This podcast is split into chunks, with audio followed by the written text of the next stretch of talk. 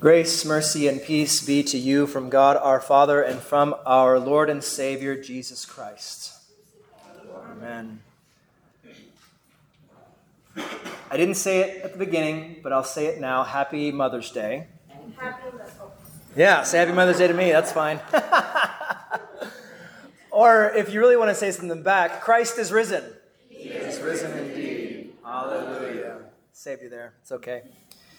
Happy, happy, um, happy, happy Mother's Day. It's a lot of happies. It's a happy, happy, happy Mother's Day.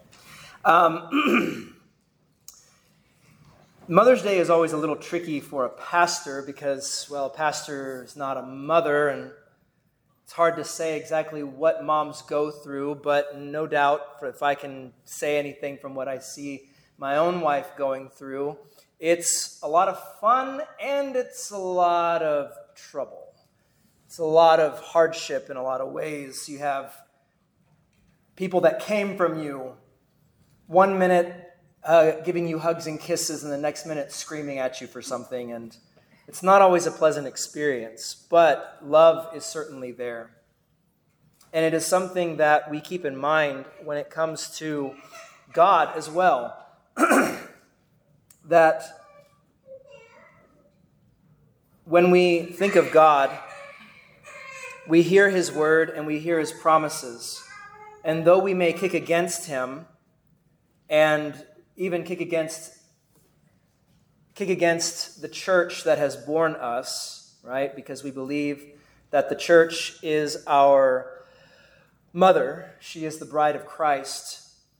And yet she still gathers us together to hear to hear the word of her bridegroom and our Father. That when we hear God's word, we are never meant to be simply those who just hear, at least not towards the end. Excuse me.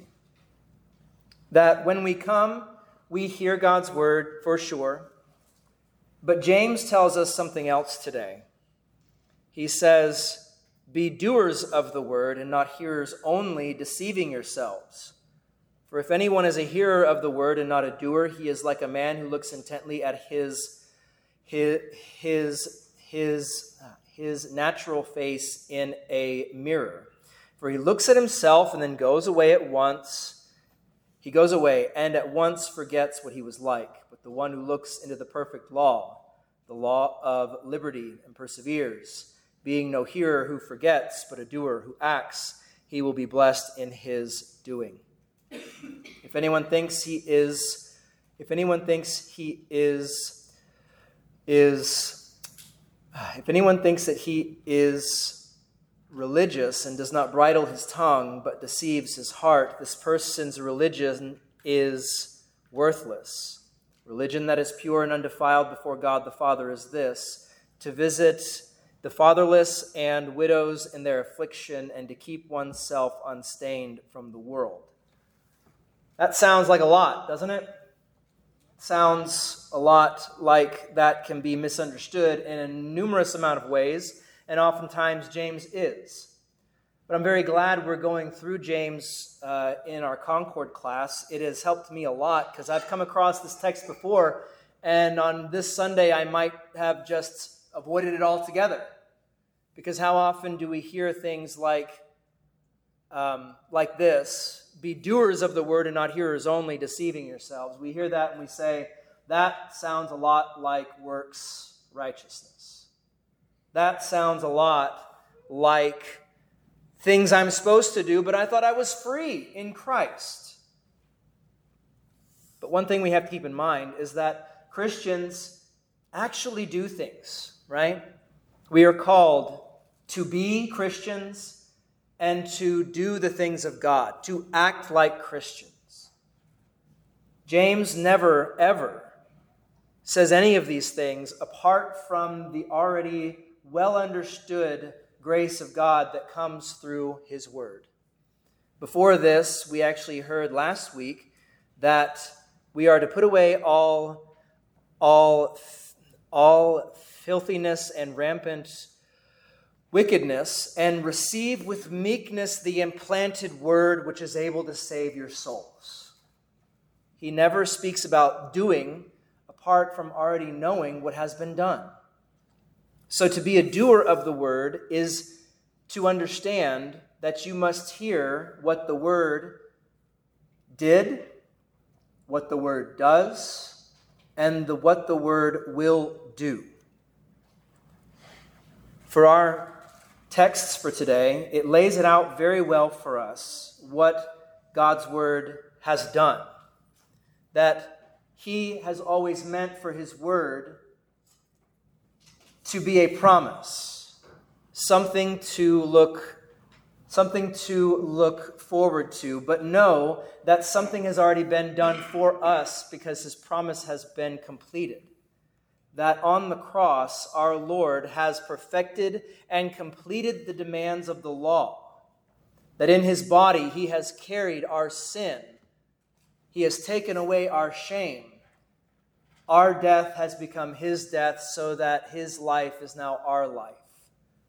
This has been done for us, and it was actually shown to be the case all the way back, even in Numbers 21 the Old Testament text for today, where when the people sinned against God, he sent them fiery serpents to afflict them, and they asked Moses to pray for them, and what God did was, was he said, "Set a fire, set a bronze, a bronze serpent on a pole, so that anyone who looks at it, who has been bitten, when he sees it, he shall live." And so he does this, and if a serpent bit anyone, he would look at the bronze, he would look at the bronze, bronze serpent and would live. That in this we see prefigured and foreshadowed Jesus Christ, who would be set up on a pole for our sakes, who would be set up on a cross, so that whoever looks to him will be saved. He has overcome the world for our sake. The Word has done this for you. So that when you do, you move from this place onward. Now that Christ has perfected the law, we can now live in that law joyfully, understanding that it has been completed for us and that we can now live in a reckless life of doing good things for other people because the ultimate good has already been done for us. To think of works in this way helps tremendously. To think of good works as a tandem to faith is exactly the way that God wants us to think. Oftentimes we are stuck only thinking about what the Word has done, and we don't really quite move on to what we are now to do. So let us not stay still in one place. Let us move forward, knowing that what has been done for us, we now can go and do. But it's not only that. To be a doer of the word is never apart from hearing what the word currently does. The word of God is so great that he currently comes and forgives you of all your sin. It's not just that you hear about how Christ has once died and that's all you need to have. But because of our sinful flesh, we need to come. We need to hear presently, as often as today is called today, to hear the Word of God now in this place and wherever we carry the Word of God with us outside of here.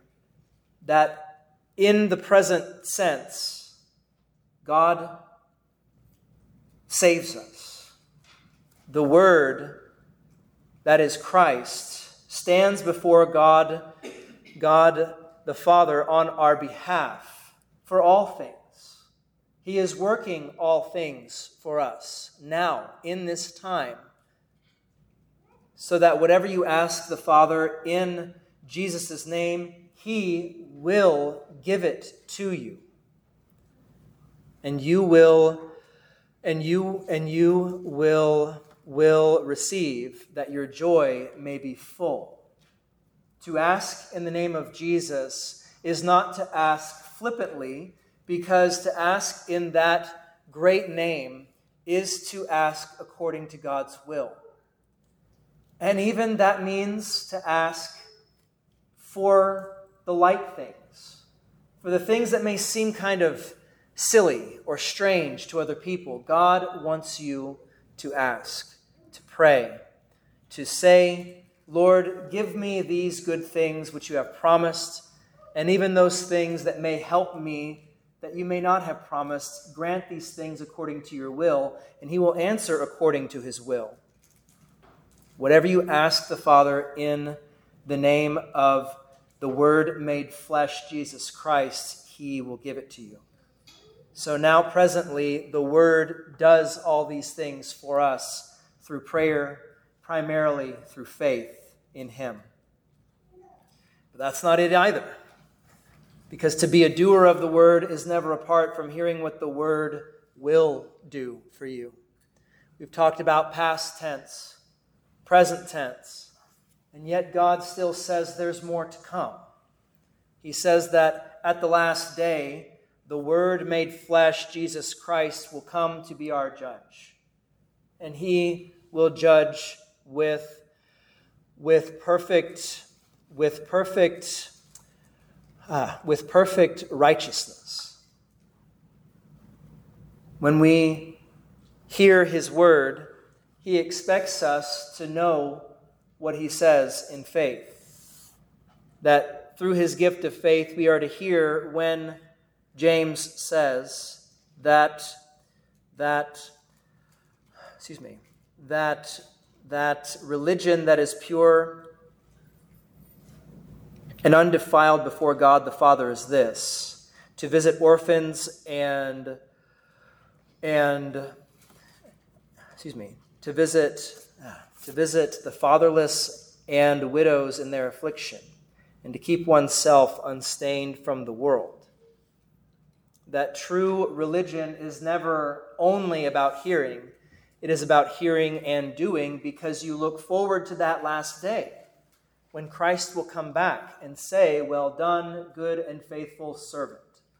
When he will say to his sheep on his, on his right hand, that when I was that when I was hungry, you fed me.